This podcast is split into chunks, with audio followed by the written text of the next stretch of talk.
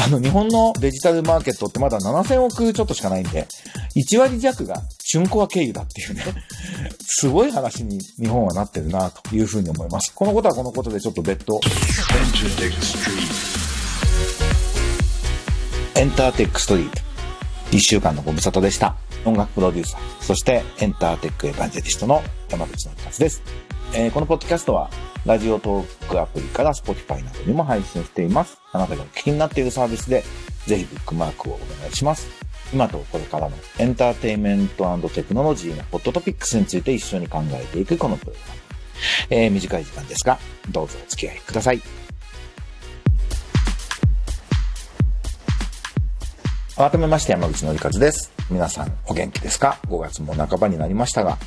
えっ、と、先週のミュージックアライジャパンっていうね、イギリスのマーケティングの会社で、まあ多分世界で一番音楽マーケティングに関しては知見のある人たちがやってるのの、それの日本チームがあの日本語でメールマガジン出してくれてるんですよ、毎週。もしご存知ない方はぜひチェックして取っていただくとよろしいと思いますが、先週のメールマガの3つのニュースがなんかすごいこう、なんていうのかな、象徴的だなというふうに思って。で、しかもミュージックアライ最近メールマガニンのニュースをサイトに上げたりしてくれないんで、ちょっとここで紹介しようかなと思います。なんかすごく象徴的な出来事だなという印象です。えー一つ目は、中国テンセントミュージックに音楽サービス売却の可能性。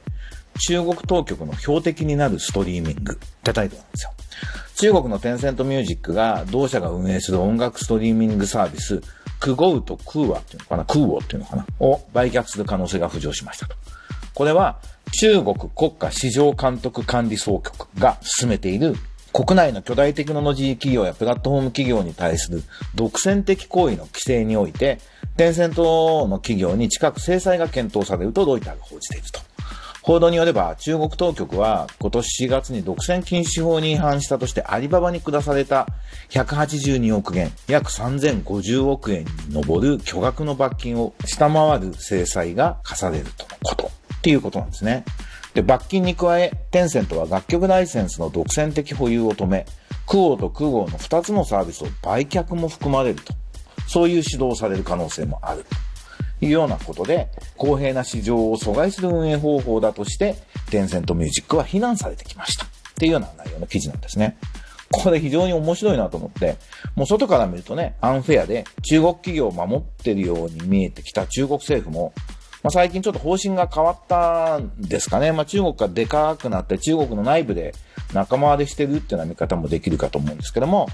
ね、アリババの創業者がなんか姿を隠したりとか言って話題になってましたが、それが音楽にももう呼んできたのかなというふうに思います。ね、共産党独裁は守るっていう大前提はあるんですけど、それを脅かさない範囲では、こう資本主義のルールとかを守った方がいいよねっていうふうに思っている。少なくともそう思う勢力も中国政府の中にいるんですっていうようなことなのかなと理解しました。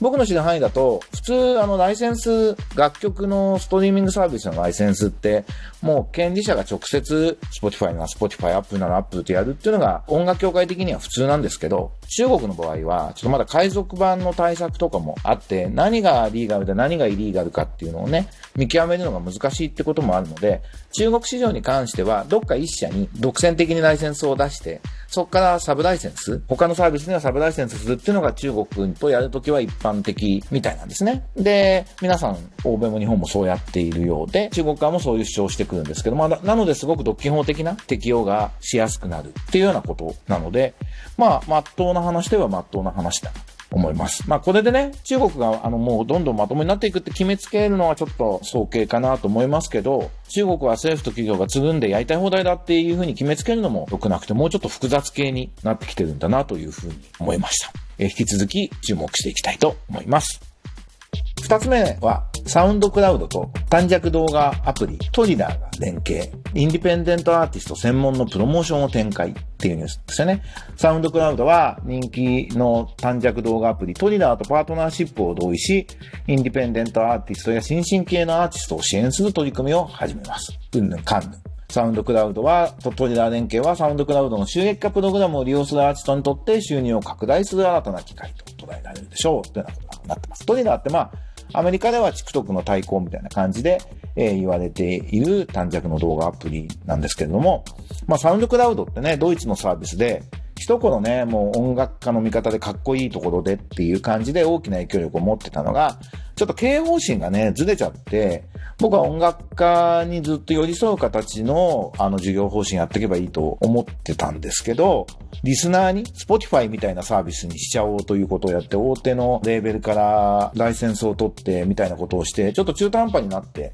で、経営が結構行き詰まって潰れそうになったりみたいなことがあったんですけど、まだまだそのサウンドクラウドっていう、こう、サービスのブランディングは健在だと思うんで、こういうね、トリラーとかと組んで、インディペンデントの音楽家を支援していく方法のツールが充実していって、事業が発展するといいなと。そんな風に思いました。ちょっとサウンドクラウドと、えー、トリダーの連携っていうのは、これはぜひ注目ですし、なんか、サウンドクラウド使ってる人は試してみるといいんじゃないかなと思います。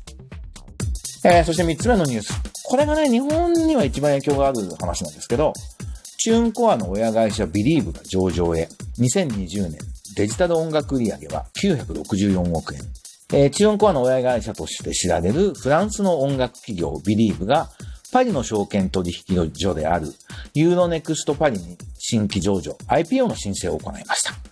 ビリーブは IPO で約6億800万ドル、662億円を調達する計画ですと。ビリーブが運営する企業は音楽ディストリビューター大手のビリーブディストリビューション、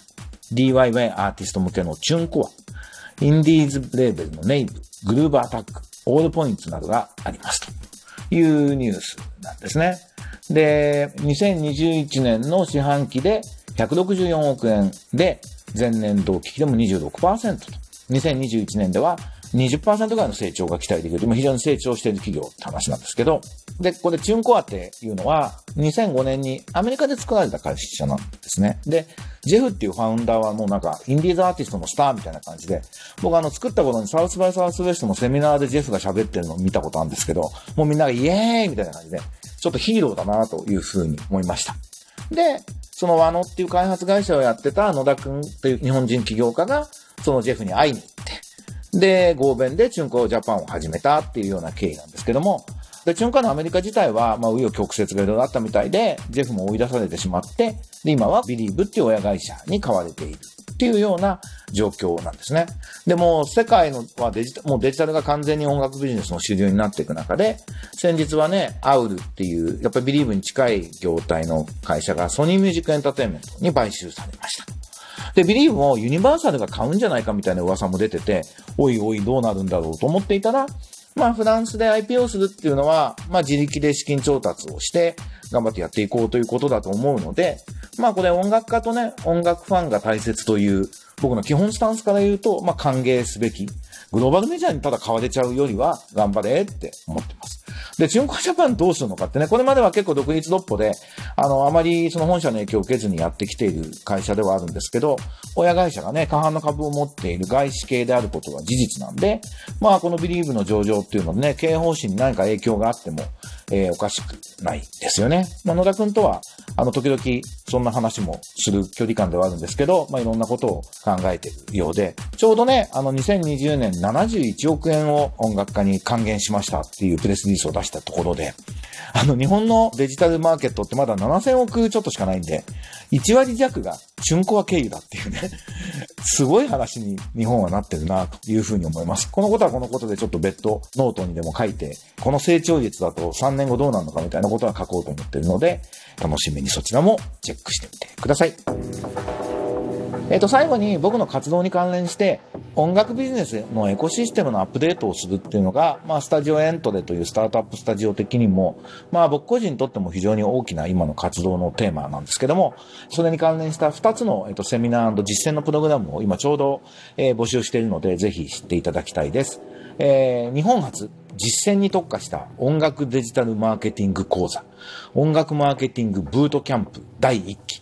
日本一の音楽デジタルマーケッターになろう、4ヶ月の超実践マーケティング講座。実践の線は戦うっていう字になってますね。あの、これ本当に、えっと、まあ、今、YouTube、Spotify、For Artist、えー、LINE Music などなどの使い方を具体的に、ツール SNS のこととかも、音楽やるんだったらこういうことになるよねっていうのを、まあ、学んでいただきながら、後半は実際にインディーズのアーティストで協力してもらえるアーティストの出島を引き取って預かって、ダッシュボード見ながらやっていって、まあ PDC に回していく。フィードバックも取っていくっていうようなことを4ヶ月間でやって、で、優秀な人はそのまま、まあもちろん就職してもらってもいいですけど、まあフリーランスでアーティストのマーケティングを受け持っていくみたいな人がどんどん増えていくといいなと。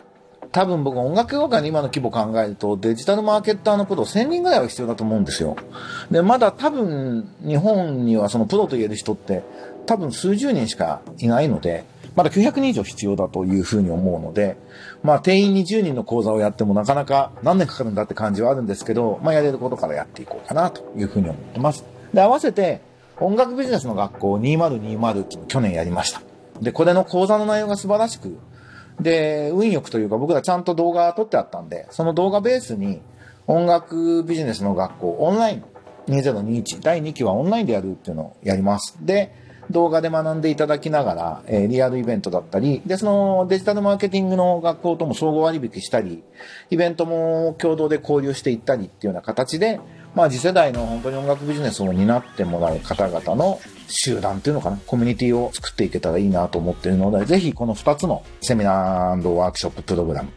チェックしていただけると。スタジオエントでのあのサイトに行くと、え、そこから全部情報がゲットできると思うので、ぜひゲットしてみてください。ということで、エンターテックエヴァンジェリスト山口のりかずのエンターテックストリートでした。ではまた来週お会いしましょう。バイバイ。